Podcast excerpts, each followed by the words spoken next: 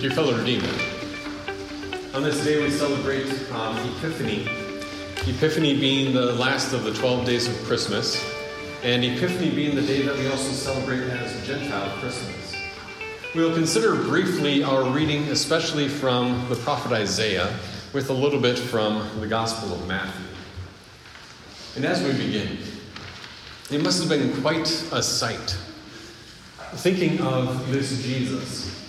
This Jesus, we don't know how old he is, although he's not on solid food yet, because it's shortly after this that King Herod sends his troops to slaughter the infant boys in Bethlehem. And the guideline that he probably used was, well, if they're on solid food, they're probably okay. And if they're still nursing, then just get them all. And so, on that presumption, I presume that Jesus is somewhere between, 4 months and a year and a half. Maybe he's recently learned how to crawl, maybe even started to walk, maybe even formed some of the sounds that he has heard his parents using.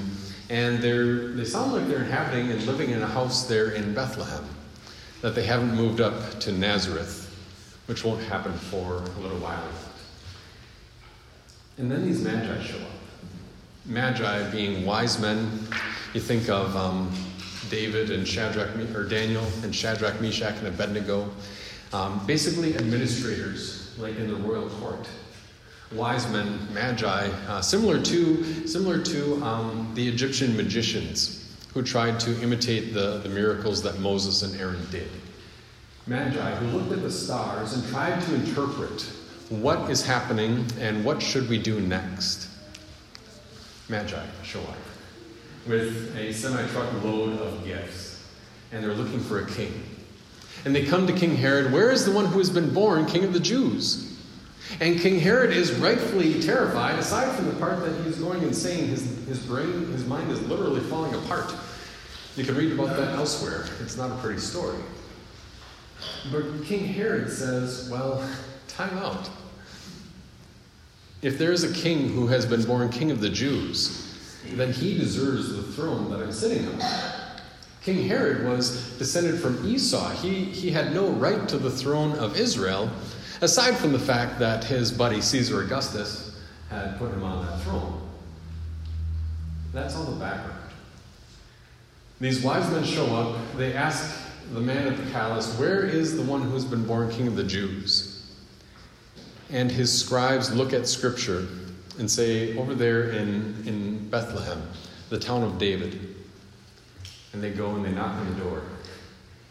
And they see this little child, as Mary and Joseph are wondering, who's knocking on the door when we're trying to have a bedtime routine and get this baby to sleep? Who's knocking on the door at this hour? And they open the door, and it's this group of men. We don't know how many. But chances are they came with some sort of a squad or a company of soldiers if they're bringing gifts like that. And they say, we're here to worship the one who has been born king of the Jews. That term. The one descended from the family line of David, king of the Jews. The one who is a king from his very birth, who didn't need to wait until he was 8 years old when he could take over the kingship. King of the Jews. The one who would stand before Pontius Pilate and freely confess, yes, it is as you say, I am a king, and for this reason I was born, and for this reason I came into the world. King of the Jews. Oddly enough, first confessed here in faith by the Magi, echoed by Pontius Pilate in the script above the crucified Jesus. Jesus of Nazareth, the King of the Jews. Jesus of Nazareth, who came to bring light to your life and mine. That is what we celebrate on Epiphany and for the next few weeks until we get to the Transfiguration Sunday. That this Jesus has come to bring light to people in darkness. That's what Isaiah says in verses 1 and 2. Arise, shine, for your light has come, and the glory of the Lord is dawning upon you. Look, darkness covers the earth, and deep darkness covers the peoples. But the Lord will dawn upon you, and his glory will be seen over you. And that when we talk about Jesus as the light, as the one who is the light and who brings the light, It would be very simple to just have a very simplistic and well-contained understanding of this Jesus. That I'm sinful, he's not. He took my sin, I'm forgiven, I go on my way. But it's more than that. That is what it is, but it's so much more than that. That Isaiah says, darkness covers the earth and the deep darkness covers the peoples. And that darkness, yes, it is sin in and of itself, and we see that in our lives. The darkness that each of us has brought into our lives, our relationship with one another, the darkness that our sin has brought about. But we also see in our lives the result of sin, and darkness that extends itself not only in action or in fractured relationship, but darkness that bleeds over into our emotions. Darkness that isn't just sin, but those feelings of guilt or shame associated with that sin. Darkness that isn't just sin, but that is also the frustration of having been sinned against. Darkness that isn't just my sin, but maybe somebody's sin against me through no fault of my own, or perhaps well-deserved. Darkness covers the peoples, and deep darkness covers the earth. And that darkness is more than that. To see Jesus as the light, and to see Jesus as the King who brings the light as he truly is, we need to see darkness for all that it entails. That the darkness that covers the people, and the thick darkness that covers the earth, isn't just my action of sin against somebody and against God. Isn't just the sin of others against me, but sometimes it's just the result of life in a sinful world. It's that feeling of loss, and that feeling of regret, that feeling that things really shouldn't be like this, of missing somebody. That you and I, maybe it's the loss of somebody in your life or a relationship that isn't what it once had been. That darkness, part of it might just be life in a sinful world, where people get cancer in a sinful world, and bodies break down in a sinful world, and we say, they passed away too soon in a sinful world. Talk about darkness. Deep darkness covers the earth, and darkness covers the peoples. And it's more than that. It's not just my sin against God and against others, or others' sin against me, or just simply life in a sinful world, but then living with all the decisions that had been out of line and not in line with God's Word. And I guess that especially comes to mind when we flip the calendar from one year to the next, and we think of, what are some resolutions? What are some changes that I want to make in this new year? I talked about those a little bit last week, that resolutions in and of themselves aren't bad. But it does highlight our understanding that life isn't as it should be. It does highlight the darkness that tries to creep in, and we try to keep it pushed back. I'm going to make this change, and I'm going to do more of that. And I think back even to some of my younger years, where it was like every year it was the same basic resolution of dealing with a particular sin. And every year, hoping that I would make it to the next month without falling into that particular sin. And I'm sure, talking even talking vaguely and talking generally like that, you can fill in the blanks from your own mind and from your own life, of where you see the shades of darkness creeping in, where you have had to deal with the darkness from your own heart, and the darkness in your own life, and the darkness even among the relationships that we love and cherish, whether that darkness was something that we brought on or not, it's there. And Isaiah says, darkness covers the earth, and deep darkness covers the peoples. And that darkness is also there even for those outside of God's church, that is not exclusive to the people of God, just that we perhaps have a greater awareness of it, because we see how things ought to be. And that's where Isaiah takes us. He takes us by the hand and he leads us back to this king who brings light.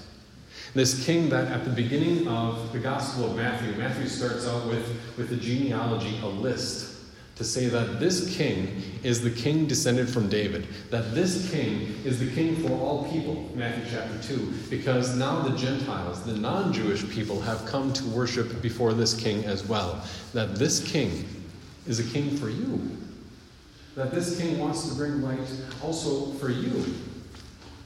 Arise, shine, for your light has come, and the glory of the Lord is dawning upon you. The Lord will dawn upon you, and his glory will be seen over you. That, in one sense, I don't care what darkness is in your life. I mean, I do, obviously. But in one sense, I really don't, because it all leads back to the same solution. The light of Jesus. The truth that this Jesus was born and that he was a king from the day he was born.